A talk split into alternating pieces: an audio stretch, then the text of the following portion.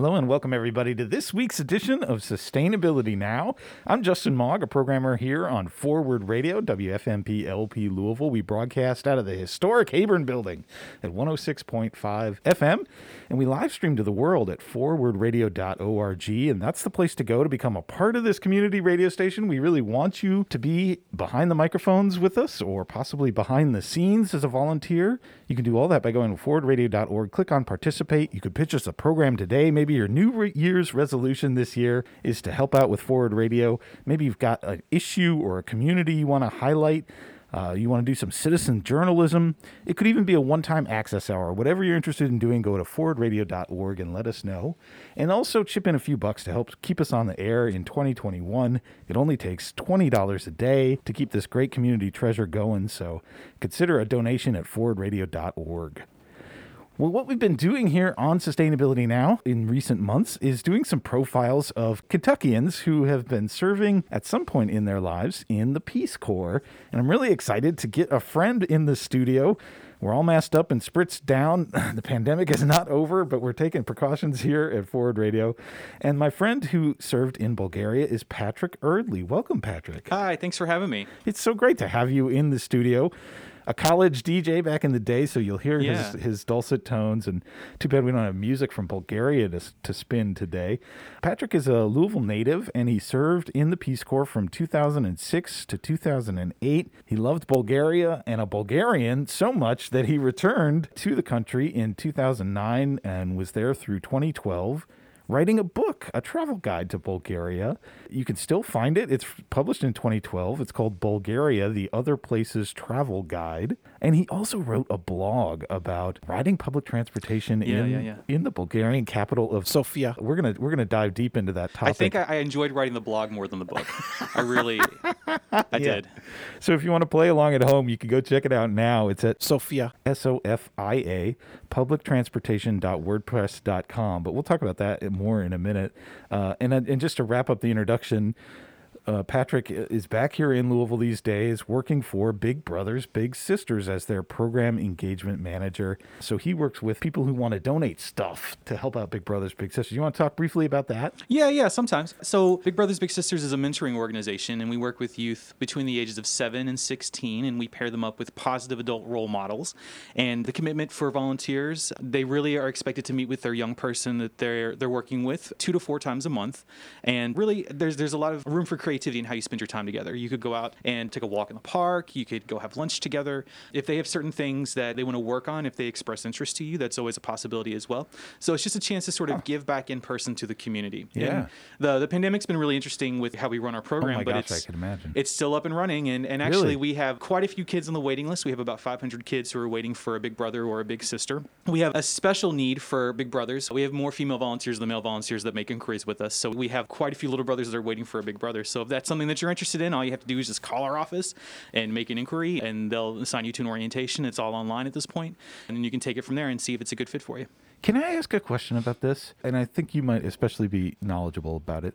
How does Big Brothers Big Sisters deal with transgender issues? Well, actually, we're really open. So, you know, we are an all accepting organization. Yeah. For us, if you're the gender you identify with is male, then you're a big brother. If the Oh, gender okay. you identify with is female, then you're a big sister. It's that simple. So, both for the big and the littles, it's however you identify.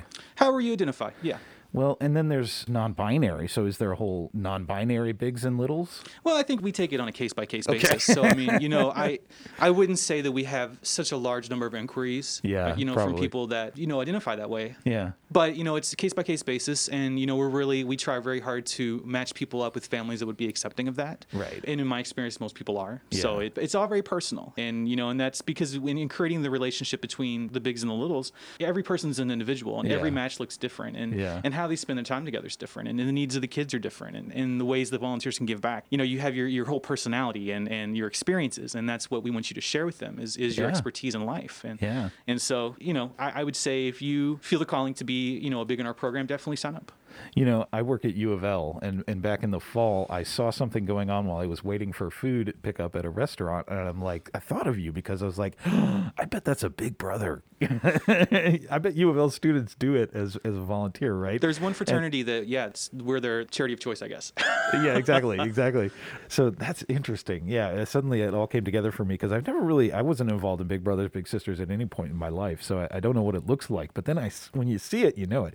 So the one last question I have about this is, how do the kids come into the program? Like, do their, how do they end up in the program? their parents sign them up, or their caregiver, or um, we have a lot of grandparents where they're the custodial guardians. Okay. You know, the criteria to be in our program as a young person is just that you want to be, and that you, you have to have some sort of um, there's a certain level of independence. You have to be able to go to the bathroom by yourself because you, the kids have to be out, you know, with their volunteers, and our volunteers aren't necessarily like professional social workers or or healthcare aides. You know, they're just volunteers from the community. So, but that's that's also part of you know when the kids come into the program, they attend an orientation with their parents as well, and we kind of tell them about what the program's about, and that gives them a chance to assess whether it's a good fit for them as well. Okay, cool.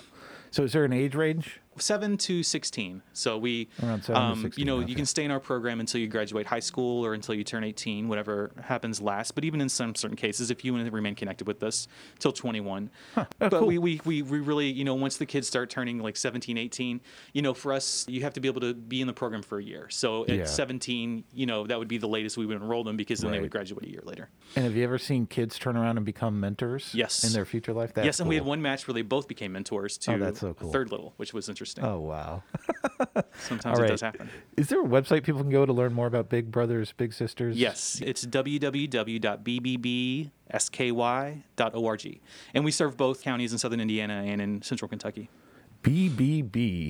bbbsky.org is the place to go. But we are not here today to talk about Big Brothers Big Sisters. I, that was a little fun sidebar.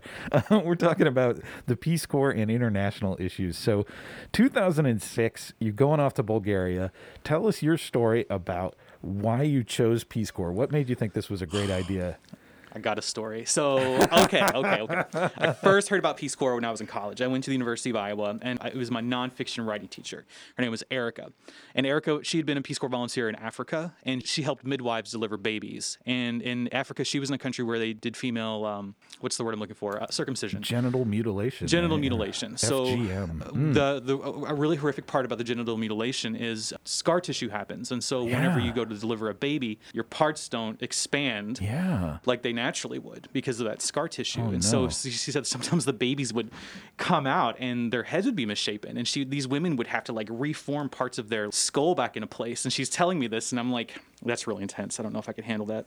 But then that was the first time I heard about the Peace Corps, and she wrote about it. That was her thing. She wrote about these experiences working with these these midwives who just had to you know do what they had to do Wow. to, to make sure that for the well being of these kids. Really um, intense. wow. And so I can't remember her last name. If I would have prepared, I would have brought it because I'm pretty sure that she's also a published author. And Oh, wow. and so that was the first time I it came to a realization. I was like, that sounds like something I would want to do. Not necessarily help deliver babies, but you know, serve in a foreign country. Yeah. Then a couple years later, my uncle passed away, and my uncle was it was my mom's older brother, and we were going through some of his things, and I found a letter from 1967 Oh, my gosh. where he had been rejected from the Peace Corps. So he had applied, and they didn't accept him. I'm, I, I I have a suspicion why, but probably I don't want to say it. But um, but he had kept the letter. It was important to him. He kept it like what, like what was that, 40 years? Because he died in 2005. And so I was like, okay, okay. I think this is a sign that this is something that I should do. And so I called and scheduled an interview, and and then uh, went through the interview process, and then uh, they approved me.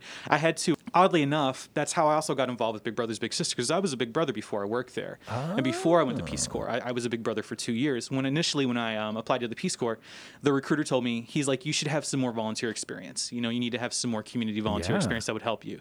So because my aunt, who worked in the Heyburn building, maybe on this floor even, her kids were in the program. My cousins were in the program, so that's how I knew about Big Brothers Big Sisters. I see. So I was like, okay, some volunteer experience. That's what I'll do. I'll sign up for Big Brothers Big Sisters. So I was a Big Brother for two years, and then my match ended when I moved overseas. So in the interview process, at that time they asked you where you wanted to go. You could give up to like five different countries. And Yeah. initially, I wanted to go to Tanzania or southern part of Africa. I don't know. It was just something like you know, like the mystique, and it was um, Sure. and the nature, and just like a completely different climate. Yeah. And then because I worked in a restaurant with a Bulgarian lady whose name was Gonka, and she'll come back later, I put down Bulgaria. And so then I got my offer. I, they accepted me, and they're like, "We're going to send you to," because you didn't have a choice. They you you could give them suggestions of places you wanted to go, but they decided in the end, and, I was fine with that. You had to be okay with that. You knew that when you were applying. So of course they called me, and they're like, "Well, we're going to send you to Bulgaria," and I was like, "Ooh, okay, completely different than Tanzania, but whatever." I didn't know anything about Bulgaria. I just knew I knew what the lady that I worked with at the restaurant Gonka had told me. So yeah, so I went in 2006, and I was a youth development volunteer. So because I had had experience uh, working with youth, that was the program they placed me in. And different countries have different programs just depending on what the need is. So in Bulgaria, there was uh, teaching English as a foreign language, and then there was uh, community development, which could be you know working with like libraries or community organizations, but there was like a business component to it. And then there was youth development where you were working directly with like young people. So it's not. We've had a lot of teachers on the show. I wasn't a teacher. Um, I did some teaching, but I wasn't a teacher. Okay. Was your work connected with schools, or was it totally extracurricular? it's cool because Bulgaria, when it was a socialist country and it was communist, every town had like the same sort of amenities. So they had something called a Chitalishte, and the Chitalishte predates socialism in Bulgaria. It was something that came out of their cultural revolution in the 1800s when Bulgaria became its own country again after having been a part of the Ottoman Empire. So the Chitalishte translates kind of like reading room, but it's in essence like a library slash community center. And so every every town has a Chitalishte, even small villages, you know, they have one. And so a lot of the youth- YD volunteers, the youth development volunteers, they would be placed with like Chit- Chitalishte, and they would work with like the person that ran that organization and, and did those like extra youth development programs. Sometimes it would be like folk dancing classes, or Oh. sometimes they would do like there would be English teaching. You know, like maybe the kids wouldn't pay for it; they would just come to the Chitalishte, and it was pretty informal. Because Um, they weren't getting English in their formal school. Sometimes, Oh, okay. sometimes. Uh, Bulgaria has, like in Europe, they have specialized high schools. So there was like the math school where they did a lot of math, or there was the culinary arts high school where you could go, sort of like magnet programs. Yeah, like a magnet, But they would okay. have English schools too, where you would go and, and the instruction would be like in English and it would be in Bulgarian. Huh. Wow. So, did you end up doing just a broad range of activities with these kids? And Mm-hmm. what ages are we talking about? I was a little more unique because in Bulgaria you did three months of initial training. That's where you learn the language, and so you were placed in a village with a host family. My host family didn't speak English; they were in their like late seventies. I had the oldest host parents of anybody in my group, which I was fine with. They were fantastic people. They were lovely. The babushkas. right? well, she was Lelia and uh, Chicho. So obviously, my father's brother and sister is kind of what I would refer to them as. Because in Bulgaria, you have there's all these like really intricate terms for like members of your family. Uh-huh. So the uncle of your, the brother of your mother has a different name than the brother of your father. But apparently, Lelia and Chicho were my brothers. Uh, just- my father's brother and sister. So I lived with them, and then afterwards, they would place you in your permanent site. So our training coordinator, she was like, "Well, you know, where do you want to go?" They would also take things into consideration, but you couldn't request where to be sent because everybody would just go to the beach. Um, so I was like, "Well, I'm gonna go somewhere with a philharmonic, a philharmonic orchestra." I don't know why I thought of that. Ooh. And she's like, "Okay," so that's where I ended up going. I went to Vidin. So I went to like the farthest possible place away from the beach. That's where they sent me. I worked with the Roma population. So Bulgaria is Oh, yeah. there's a lot of ethnic diversity in Bulgaria. They're Yeah. they're they're Bulgarians and they're Slavic. They identify as Slavic. Bulgarian's a Slavic language. They use the Cyrillic alphabet. It's similar to Russian, similar to Ukrainian. The Slavic languages are very close. So they're a lot similar to like Italian and Spanish. Only more so because even going to Serbia, Serbian is Serbo-Croat is a different language than Bulgarian, but I can understand substantial amounts of it. Same with Russian. You know, when I hear Russian people speak, now the grammar is more complicated in Russian, but I can understand a lot of the, the base words are the same. Polish is, is like the most different to me. I can't understand anything, but Russian is, is a little closer. But then there's also a Turkish population, Turkish Bulgarian, and those are people that have lived there for centuries. You know, Bulgaria touches the European part of Turkey, and, and you know, from the 1400s until the 1870s, Bulgaria was part of the Ottoman Empire. So they and, and the Turkish people, the Ottomans considered Bulgaria like Turkey. You know, they they consider that part of their their realm. And the Bulgarian culture survived primarily in small mountain villages. You know, the the Turkish people were, had the huge estates and the farms. They were tobacco farmers. So that was that was like was Kentucky.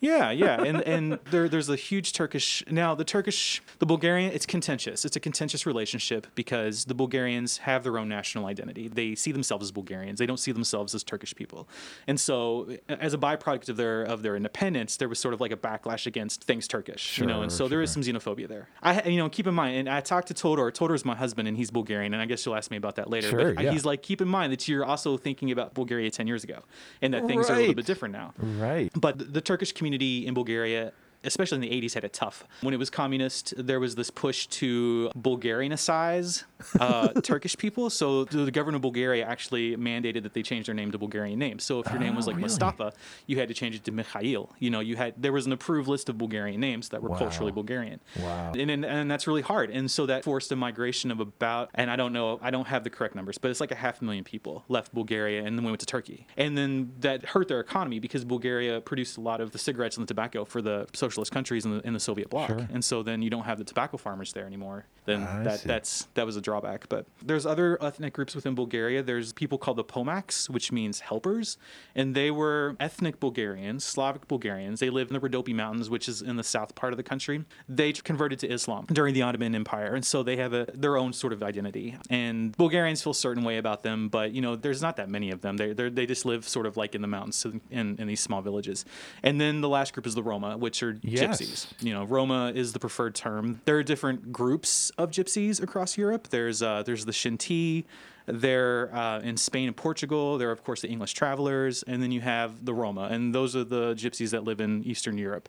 And so i worked in the roma community center. And Vidin had a pretty large roma population. They had their own sort of neighborhood outside of the edge of town. And they had their own school. And uh, i mean it was very separate. It was very roma people lived here. They lived in uh, the roma part of the city. And then the bulgarians lived over here. And um, it was very segregated. And so i lived in the bulgarian part. And then i would ride a bus and, or ride my bike after i got one tracks. it was across the tracks it was like and there was a wall and it was like it was all very intentional you know Wow. and and my counterpart, his name was Rusin, and he's fantastic. I worked for a non-governmental organization called the Free Youth Center, and the director was a Bulgarian guy. He was the former like director at the high school. I've been working with young people, but he, you know, he had this organization, and part of the work that they did was they were bringing some of this like educational and cultural programming to the Roman neighborhood, and so I was a part of that. And and there were also other European volunteers. There's a there's a program called European Voluntary Service, which is similar to Peace Corps. Yeah. And Todor, my husband, was later a volunteer after all of this in Poland. But uh, Oh so. I, I always had another European there with me. Uh, there was my friend Paolo, who was Italian. We had Liene from Latvia. We had uh, Linda from Latvia. We had two Latvians, and it was fun. It was like it was a really cool like cross cultural moment. And then we got to work with these kids, and the kids were just they were great. They were just. You know, I worked in Bulgaria. I worked with the Roma. They were probably it's the most marginalized community in the country.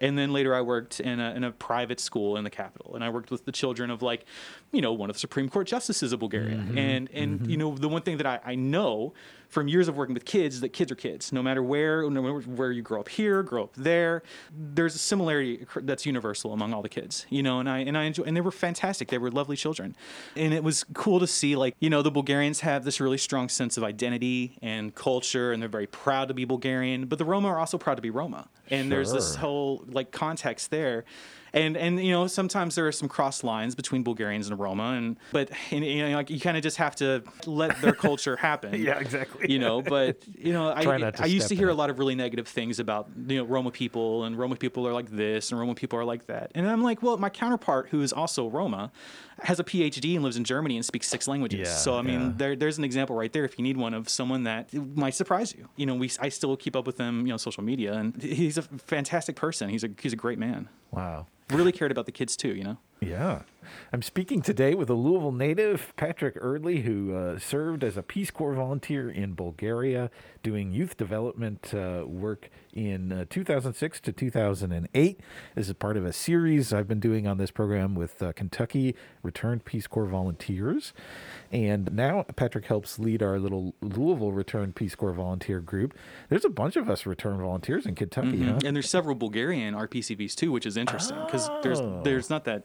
I mean, Bulgaria is the size of Ohio, and Yeah. there's seven million people, and in my group there might have been 40 people from across the country. Wow. And there were two from Kentucky, me and another volunteer named Robert. But then moving back, I, I found there's like five or six of us that live here, which is really interesting, including, and this is how small the world is. I was in Sofia after I had completed my service. I was living there on my own, living in the capital, and I would still like hang out with some of the part, Peace Corps volunteers. In Bulgaria, it- when you were a serving volunteer, nobody ever placed you in Sofia. Sofia was a world city, you know, it was the capital, so they they had services.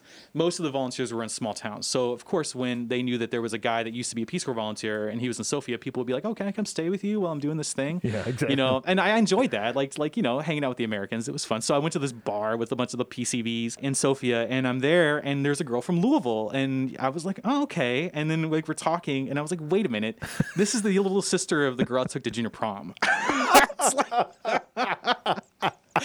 It was her, Wow. and it Small was like what a small world. And yep, so we're still friends. She's here now. That's so cool. So there's a couple of us. All right, now you've you've already hinted at this, so let's let's dive right into it. To the story of your husband Todor and your story of sponsoring him to come to the Yeah, U.S. yeah. once the Defense of Marriage Act was repealed.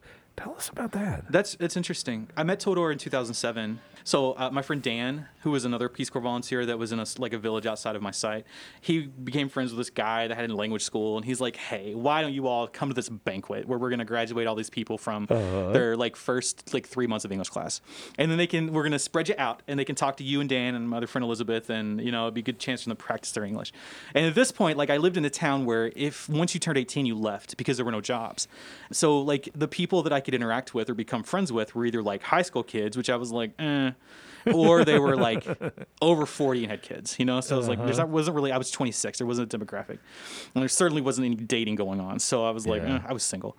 So I went to this banquet and then I sat across from this guy and I was like, wait a minute. This, like, this guy's not bad looking. And I was like, and he might be gay. And so I was like, I don't know anything about gay dating in Bulgaria, but I was like, but I, I, I was like, okay. So ten years ago, how closeted is Bulgarian gay life? Um, I don't know. I mean, I mean, it's there. It's out in the open. Okay. I mean, they have gay bars in Sofia. They had gay bars then in Sofia. They had their first Pride parade when I was there. Wow. And it, that might have been 2010. And there was a group of counter protesters or people that didn't support the gay pride parade and they ended up throwing rocks at people and so you had to wear hard hats that's what i remember Is that But I didn't because it's a participate in very that. it's a very Catholic and religious country? uh, bulgarian orthodox they Bulgarian are Orthodox, eastern okay. orthodox they're very proud of that Okay, okay. So so somewhat closeted, but you could still you could yeah, still find yeah, yeah. folks. I mean, they were. I mean, and you know, if you if you were looking for it, it was there. I mean, there were cruising spots for sure. Okay. And a little plug here: if you are interested in what being gay in Bulgaria was like ten years ago, and this is just another one of those small world moments. My friend Garth Greenwell is an author. He also lives in Iowa City, where I went to school at the University of Iowa. But he also lived in Sofia the same time I lived in Sofia, and he's from Louisville, which is like so Wow. weird. He wrote a book. It's called What Belongs to You, and it's pretty popular. I mean, it's been on the New York Times bestseller list. So he's just released his second book, which is another, I think, a group of short stories about living in Bulgaria, living in living in Louisville. But he's, you know, he's an accomplished writer. He's he writes great stuff. And Cool. and what's really interesting is like I also met him while I was living in Sofia, and we were at a party, and I was like, oh, I'm from Louisville. He's like, I'm from Louisville, and I was like, oh, and then it turned out we also like went to the same high school, and I was like, ah, what a small world this is. So He's like you meet people from back home halfway across the world.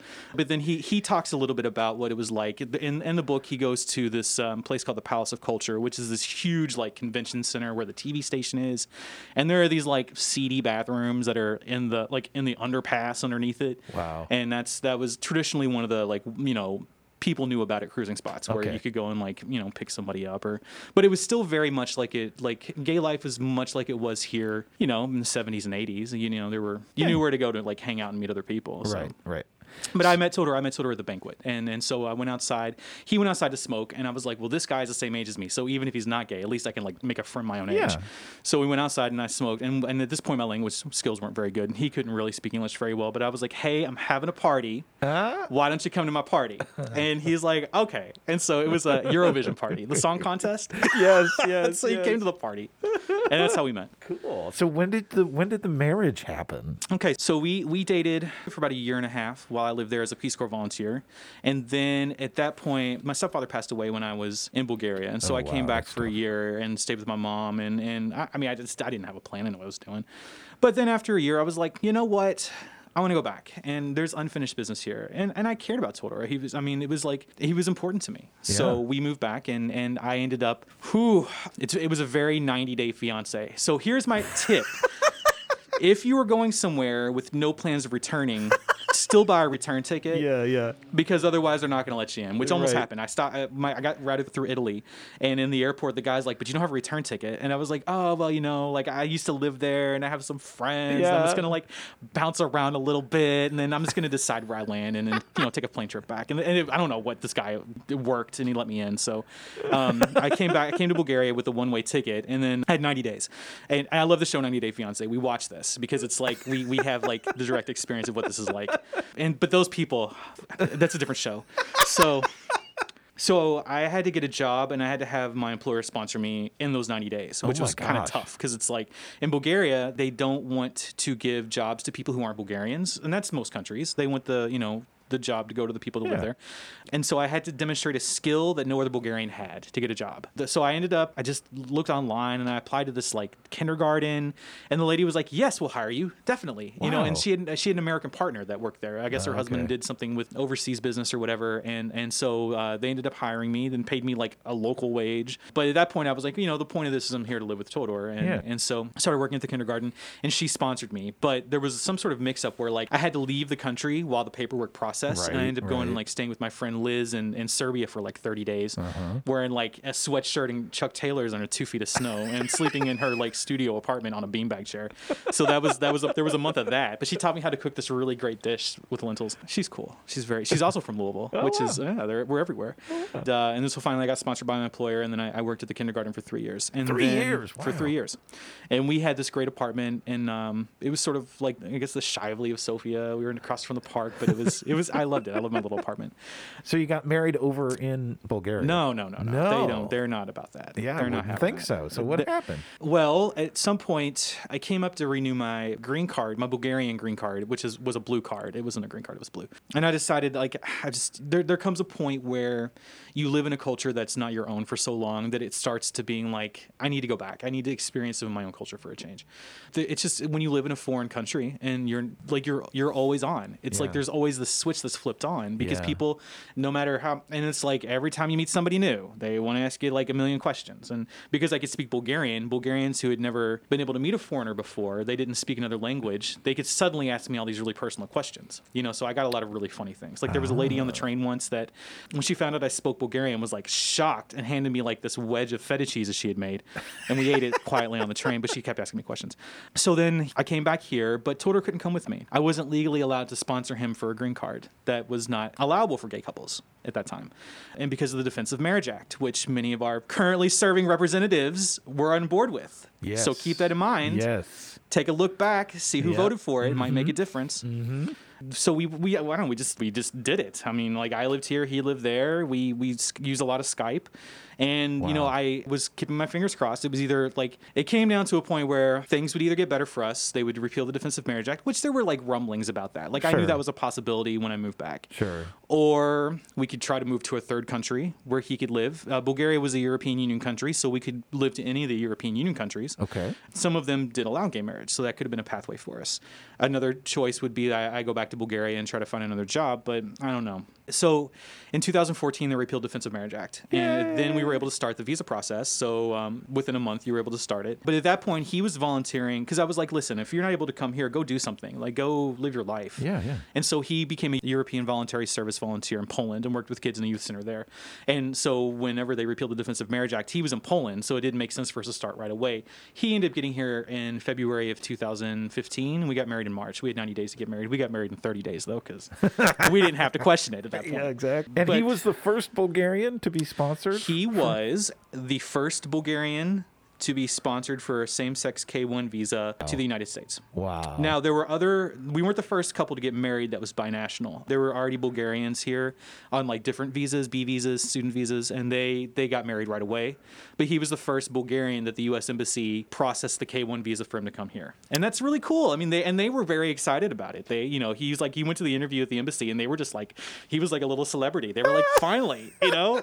And they asked him questions about our relationship, showed a couple pictures, and they were like, approved. Really? then, yeah, it wasn't that difficult, but was he nervous about it? um, he was. I mean, you how you can't not be nervous about it because it's a big. You know, you're somebody else's. This choices about your life, or you know, they're making decisions for you. Yeah. And and what's I mean, it's hard to summarize the experience since then, but what has been his experience? Are there regrets? What does his family think about all this? There's always the burden of being in a binational relationship is you're always going to have the distance. Yeah. And that's hard. That I felt that when I lived there. He feels that living here. Yeah. And we travel. He goes back. He goes back about once a year. Uh-huh. And you know, or we go different. We do different vacations. But he just he went back in September and was there for a month. And it's you know it.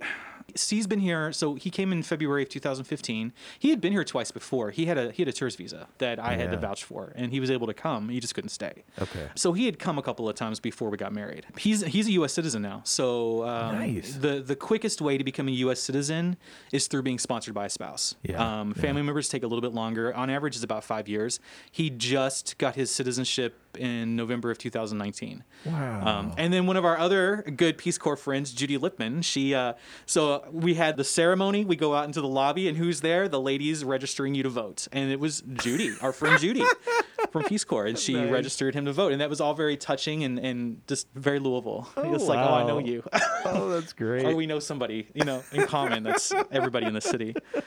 So yeah, so he's he's here now, and he's an American, and he voted in his first presidential election, and was very excited to do that, and oh, that's and now so he's learning how to drive. learning how to drive as an adult, you know, it's funny. He's he's he has to listen to ninety point five, the classical. Uh, maybe we'll start putting on one hundred six point five with some some calm talk, you know. There but go. he's like, I can't have anything loud in the car; it stresses me out. But- Exactly. Oh my god. So hopefully he'll get his license this year. Well, I'm glad you turned to the issue of transportation because I didn't want to leave this conversation without getting back to talk about public transportation and this great blog you put together about riding public transit in the capital of Bulgaria, uh-huh. Sofia. And it's at Sofia, S O F I A, publictransportation.wordpress.com. So, what motivated you to do this blog? Now, full disclosure, I haven't done anything with the blog since I left the country Okay. in 2012. So my last entry is coming back to America. I don't know. I was I I had written the book, I had written the travel guide, and I enjoyed that. I it was something that I enjoyed doing, and I co-wrote the book with another Peace Corps volunteer named Leslie Sternadel, and she lived in San Francisco. She still does live in San Francisco. So we co-wrote sections. I did the section on the Northwest and Sofia. She did other parts where she had been. Sure. But the blog for me, we were living in Sofia. I, I was just like, you know, I want to do something a little bit different. And I love, I have a fascination with like maps and Yeah. transportation. And, you know, Sofia has all these really cool old, like Soviet built trams. They were built in the Czech Republic. They're bright orange. And they were like 30 or 40 years old by the time that I lived there. But they were still up and on- running. Yeah, Trams, on rails. On rails in the street. Sofia still streetcars, had okay. its like historical and intact tram system. In socialism, you know, America, you know, we're a capitalist country, and it's like buy, buy, buy, buy, buy. You know, and what can we sell to you? What can we sell that you don't need? You know, Yeah, sure. America in the 50s and 60s and 70s, it was about cars. Cars are what drove our economy, literally. You Yeah. know, so everything here post 1950s has been accommodating cars, which I'm like kind of sad about because like Louisville used to have a really large and intact tram network, streetcars. The last streetcar ran in 1949. Yeah. Um, because General, Mo- and this is part of the great General Motors conspiracy. General Motors would go and they would buy up all of the rail systems from the cities, dismantle them, and then uh, replace them with buses. But you know, keep in mind at that time the trams were seen as something that were antiquated. People were like they were ready for the next new thing. They were ready for buses. They're not ready for buses anymore, but they were ready for it then. Buses were seen as something like new and modern, and they were Uh-huh. like cheaper to keep up. Let's face it. So Louisville's very extreme tram network got dismantled. The rails are still here; they're under the street. You can see them whenever see they tear up the the pothole comes up. Yeah. you know uh, it- and then one of our streetcars still runs in san francisco on market street there's a louisville railway car that's there um, and so I, I mean for me I, I knew that there were trams here when i was a kid I, you know i went to school at manuel i was downtown you sometimes you would see the tracks on the street and i was like that's cool it seems so fascinating to me that there would be this like whole network that you know people just forgot about and wanted to get rid of Yeah. and and you can see a lot of the really good pictures the, the u of l has their photo archives Yes. and they're free and they're online. I spend a lot of time looking at them. I look at all of the old photographs of the city. The city used to be so vibrant and dense. And, Mm. you know, across the street where there's the Brown Brothers Cadillac parking lot, there used to be a cathedral there that had all this beautiful Gothic architecture. and then at Oh, 4th and Broadway, there was a giant arch that covered the street. You know, like there's all this cool stuff that people don't even realize existed. Yeah. And, you know, it was sacrificed for urban renewal in, in the right. 60s where they, you know, one side of downtown they bulldoze it for hospitals, and then uh, the other side of downtown they they bulldoze the western part of downtown for a civic center that never got really built. So you know that's why the federal building's there because that that was planned. All of that was planned. So Sofia had this really, I mean, it was like for me, it was like I could imagine what it was like to be in Louisville. You know, in the 1920s and 30s, riding on a streetcar. It was like fascinating and kind of charming to me. And I was like, well, you know, Sofia is one of those cities where people come to Sofia on their way to somewhere else. They're either going to like Turkey or they're going to the Black Sea. Okay. Or they're going to Greece, but they're not there to see Sofia. And I was like, well, how can I make it interesting? So what I would do is I would take and I would choose one one line of transportation. So they have trolley buses, they had streetcars, they had buses, and they had the subway. They built the subway when I was there. Oh, um, wow, so I subway, would I would ride one line of transit, and I would write about what happened or where it went or what I saw, or and I would take pictures.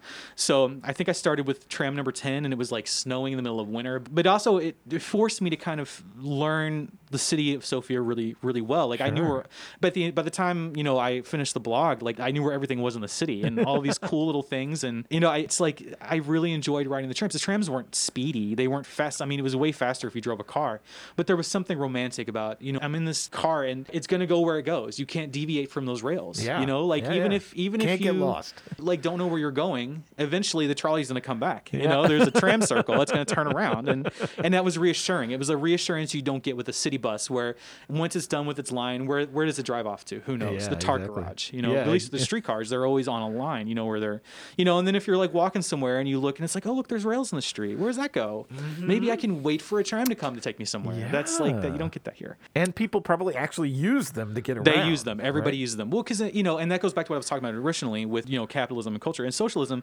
Cars were expensive, and you had to get on a waiting list to buy a car. So people in Bulgaria didn't have cars.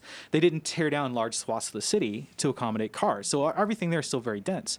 And you know, and Sofia, Sofia had a lot of bombing damage Uh, in World War II. Bulgaria sided with the Axis nations, um, so they were the capital was bombed. So they there was some some massive rebuilding with the communist government. You know, they, they had this tendency to like tear down neighborhoods and build these giant monuments of culture. You know, that was just what they did. But we did it too. I mean, it's it's what happens. It's progress. You know, out with the old and with the new. But Sofia still has this. You know, it's dense. Even with the buildings that were built post 1950s, it's still a very dense city, and it's still very walkable. And, and that's what I that's what I love about. That's what I love about you know, Europe in general is that like Yes. everybody has an equal footing and the fact that they can walk everywhere. You know, like whether you're, you know, the poorest of the poor, the richest of the rich, you can still get out and you can get anywhere you need to go because there's a way to get there. And then what, what my husband experienced when coming to America is that, and that's why he's having to learn how to drive, is he can't get where he needs to go. Sure. There's even Louisville, even Louisville has a bus system. We have public transit, but it's not very efficient. If you're going from downtown to somewhere else, like in and out, it's okay. But trying to get from like Valley Station to Fern Creek, you have to go through downtown. Yep. Anytime you have to go to any other part of the city that's not downtown, you have to go through downtown. The hub and spoke, yeah. Hub and spoke, Yep. and if- you know, and then sometimes the bus doesn't run, or sometimes it takes three hours to get there. You know, and it's like that's a commitment. And I knew what that was like because I had a Toyota Camry, and it was like one year. I knew I was leaving for Peace Corps in a year, and my car decided to die. And Uh-huh. it was like, well, I can either a buy a new car or I can just deal with it. So I dealt with it because I didn't want to buy another car and then you know leave a year later. So and I had, I lived in Old Louisville, so it was easy for me to get places if I just needed to go in or out. And so I knew what that was like. I knew what it was like to have to bike. And, and I know you don't drive, Right. You know exactly what I'm talking about. Yeah. You know you bike places, and and people in Louisville, like people in Louisville, like to bemoan the bike lanes, but really like they're needed and they're necessary because people are not kind to bicyclists. It's like you know you're going along, you're just you know drinking your coffee, you're There's no texting your patience. friends, Yeah. and then you see a bicyclist, and you're like, and then you speed up, and then you hit Get something. out of it's my like, way. It's like just take it, like chill out, you know. Jeez, I'm just I'm on a bike here. If you hit me, it's gonna hurt me. It's not gonna hurt you. I mean. Jeez, and oh, don't even get me. Anyway, Yeah. direct me because otherwise I can go. on I can keep talking about this. No, this is good. This is good, and So- especially the part about urban renewal. I mean, that has really cemented a horrible legacy for not just our city, but a lot of American cities. And it's really important to remember, especially in this moment of Breonna Taylor and David McAtee and celebrating what's so great about African American heritage in, in Louisville. I mean, African American Heritage Month is coming up. It's so important to remember that that is really structural racism right there. The reason Yes. the reason for this urban renewal was fear of black people and wanting to segregate the races and it's really it's really been cemented into our infrastructure here in Louisville. It is. It is. I, I would encourage people to look at the U of L photo archives. Yeah. Because there are all of these great images of Walnut Street. Walnut Street is now Oh Muhammad Ali Boulevard. yeah.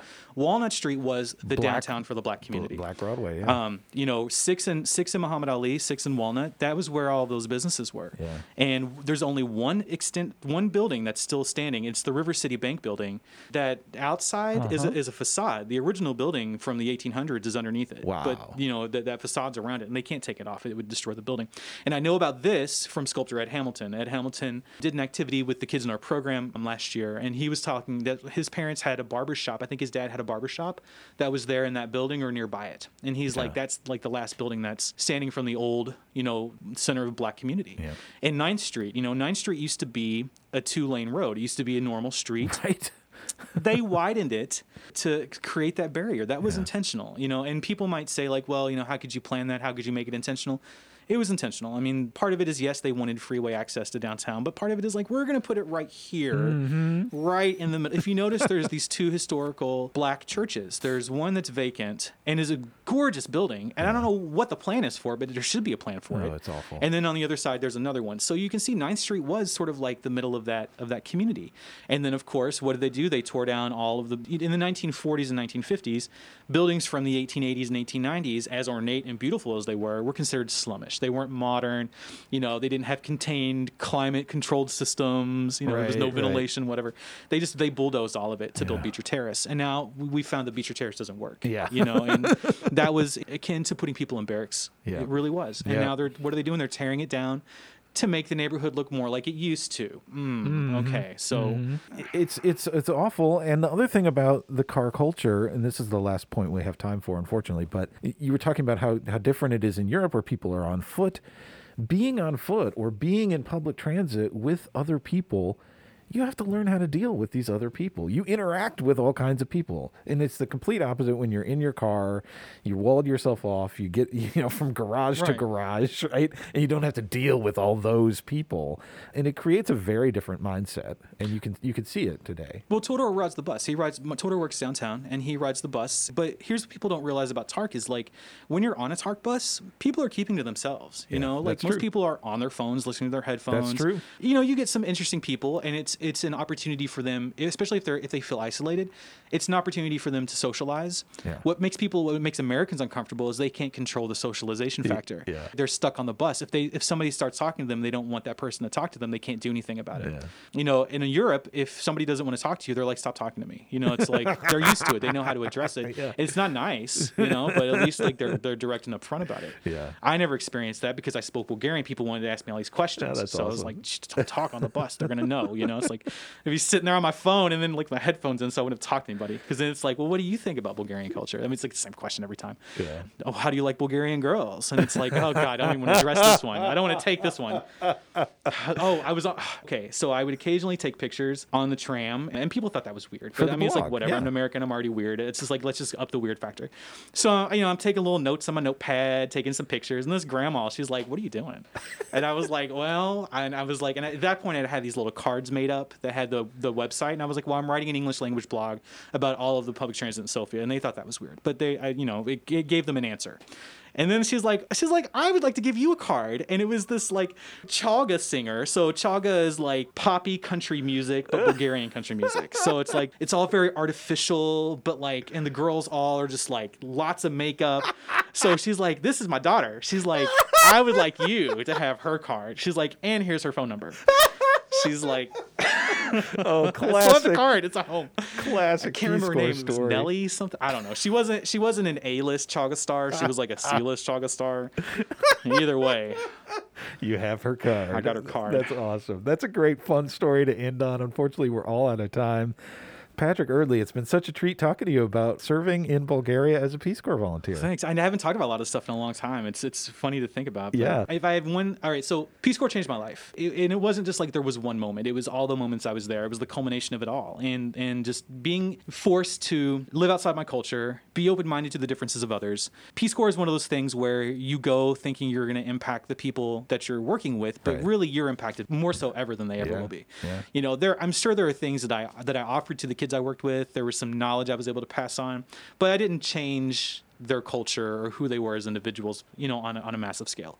You know, and sometimes people get those they have one set of expectations and then they show up into something completely different. So, but for me, you know, the experiences shaped who I was. And so, you know, for anyone that's considering becoming a Peace Corps volunteer, I would say, you know, it's it's going to be something that's going to enrich your own life more so than you're going to give back. And I can't imagine what my life would be like if I had never done it, you know. And I just feel grateful I was able to go to Bulgaria thanks to my friend Gonka, who I still see, who lives here in town. That's awesome. You know, I think that she was the reason why I ended up going, you know, in the end. But it's, it's it's such a valuable experience, Yeah. you know. And I think that you know, there, right now it's it's a scary time to travel, and people aren't able to go places, and so there's a lot of like you know staying at home, and and that's going to change, you know. And I think that you know it, it'll be good to get out, it, helping me see different people in different parts of the world.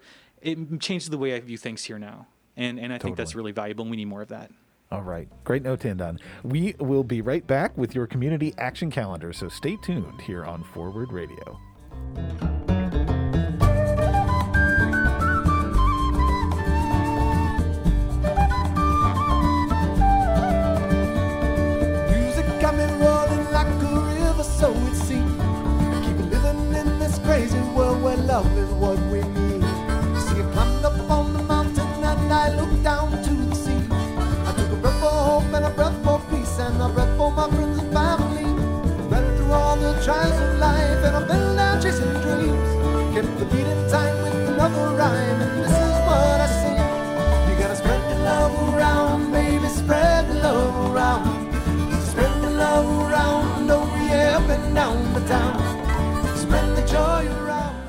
And we're back here on Sustainability Now with me, Justin Mog, on Forward Radio, your community radio station, WFMPLP Louisville, broadcasting from the top of the historic Heyburn Building at 106.5 FM. And maybe you're listening to our live stream online at forwardradio.org, where we encourage you to become a part of our community radio station. Either chip in a few dollars to keep us on the air, become a member today, or chip in your labor and your talents behind the microphones or behind the scenes to sustain us with volunteer power. That's how we make this radio magic every day here in Louisville. Well, speaking of days of the week, it is time to get your calendars out and your pencils sharpened and get ready to take action for sustainability. A lot happening this week, so let's dive right in, my friends. Coming up Tuesday, the 19th, from 3 to 4 p.m., the University of Louisville is hosting a webinar on surface water monitoring for COVID.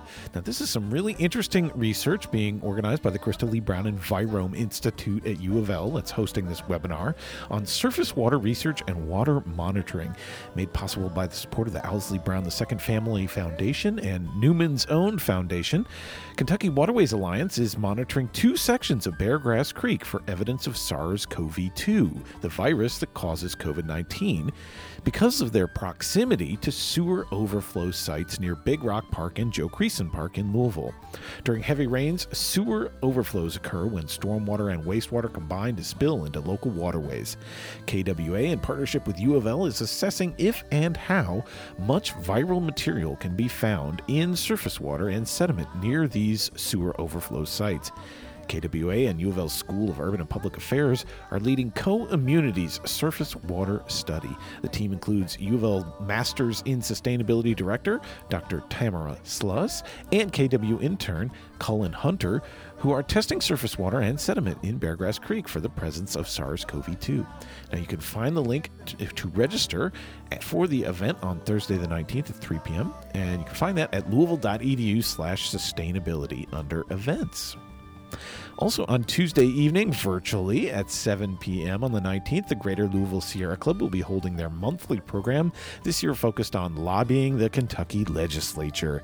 We'll kick off the new year with a Kentucky legislature informational presentation from Lane Boldman, Executive Director of the Kentucky Conservation Committee, who you heard on this program just last week. We'll hear what's happening in Frankfort during the 2021 Kentucky General Assembly and what we can do to support important legislation for a healthier Kentucky. KCC, of course, is a state based conservation and policy collaborative which advocates for protection, restoration, and sustainable use of natural resources for the equitable benefit of all citizens of the Commonwealth. Lane Boldman is a longtime environmental leader in Kentucky and former member of the Sierra Club's board of directors. You can find the link to join this great session on Thursday, the 19th at 7 p.m. at LouisvilleSierraClub.org.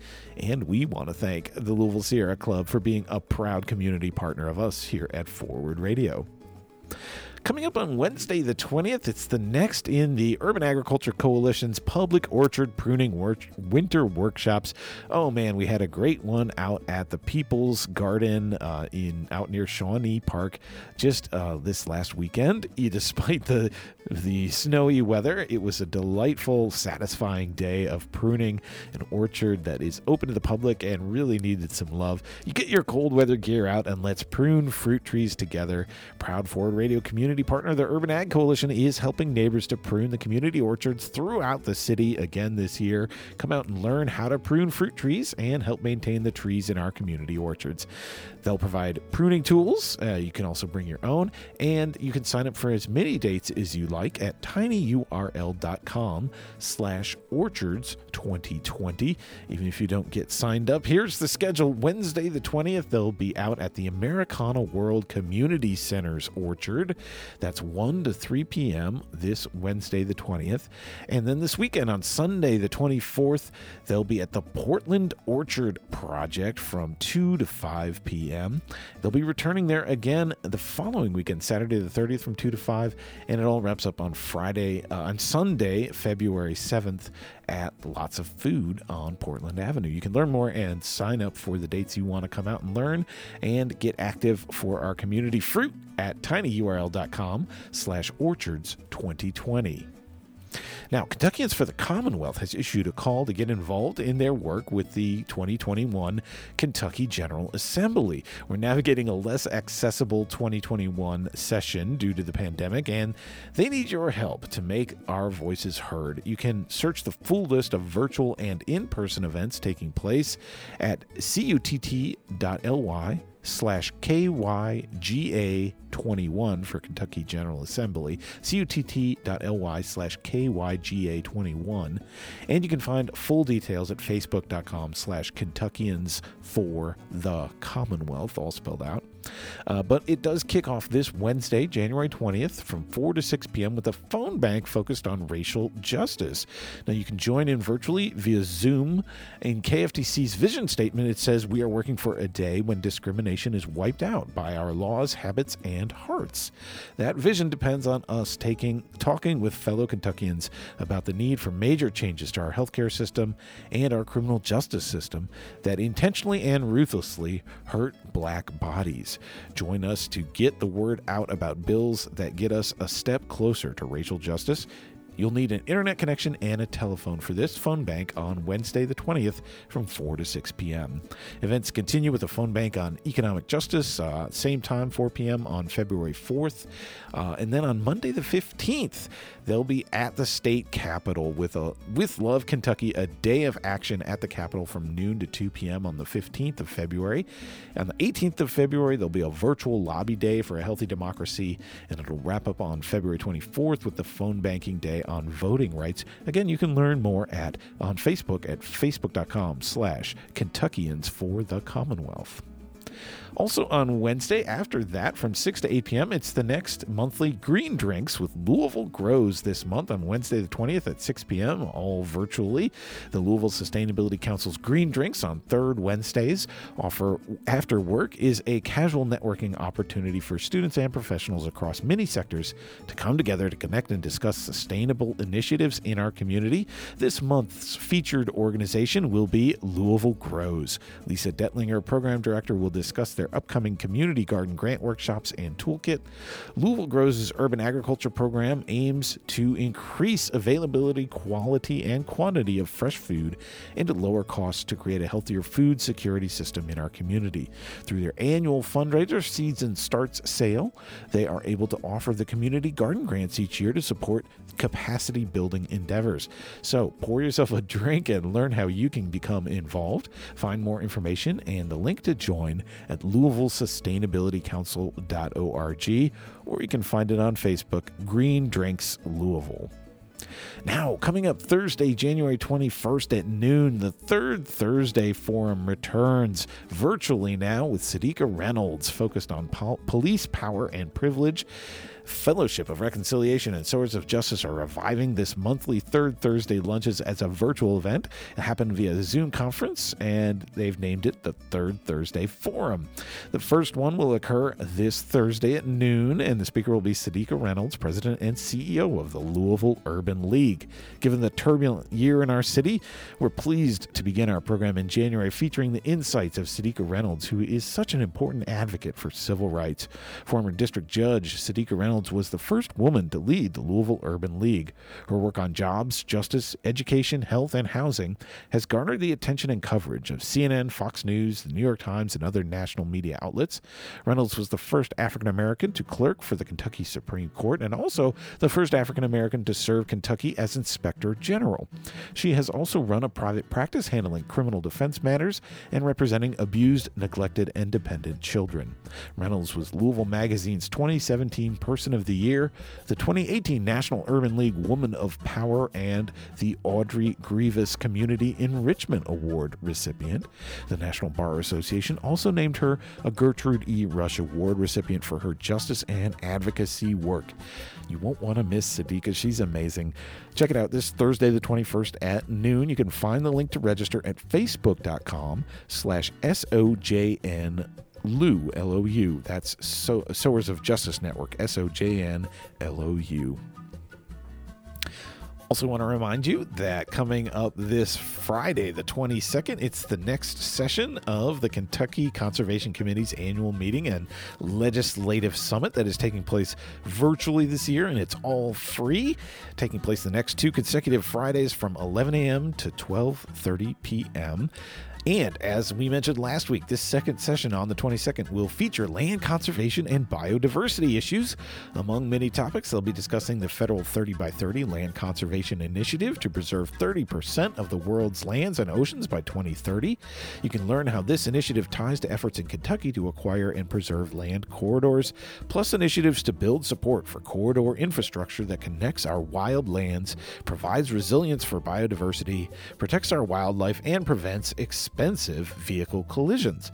Again, the presenters for this session will include representatives on initiatives to support wildland corridors, plus allies who successfully passed a wildland infrastructure legislation in Virginia. This session will also include representatives from Kentucky land conservation groups and some state lawmakers. Guests will include Senator Robin Webb, Senator Jimmy Higdon, uh, Greg Abernathy of the Kentucky Natural Lands Trust, Susan Holmes from the Wildlands Network, and Misty Boos from Wild Virginia, who you heard on this program last week. You can learn more and register for the Legislative Summit at kyconservation.org. And coming up Friday, uh, the 22nd, also at, uh, at 11 a.m. to noon, U of L is kicking off their Sustainability Roundtable series this week. It takes place virtually now, and Forward Radio's own Brian Barnes will be launching the spring series this Friday with a conversation about engaging the community and using the campus as a living laboratory for applied sustainability learning and research. Dr. Barnes is a lecturer in philosophy. He's also chair of the Engagement Committee of U of L's Sustainability Council, and he's director of U of L's EcoReps program and community composting project. You won't want to miss this dynamic conversation about the myriad possibilities for connecting campus and community to create a sustainability revolution right here in Louisville.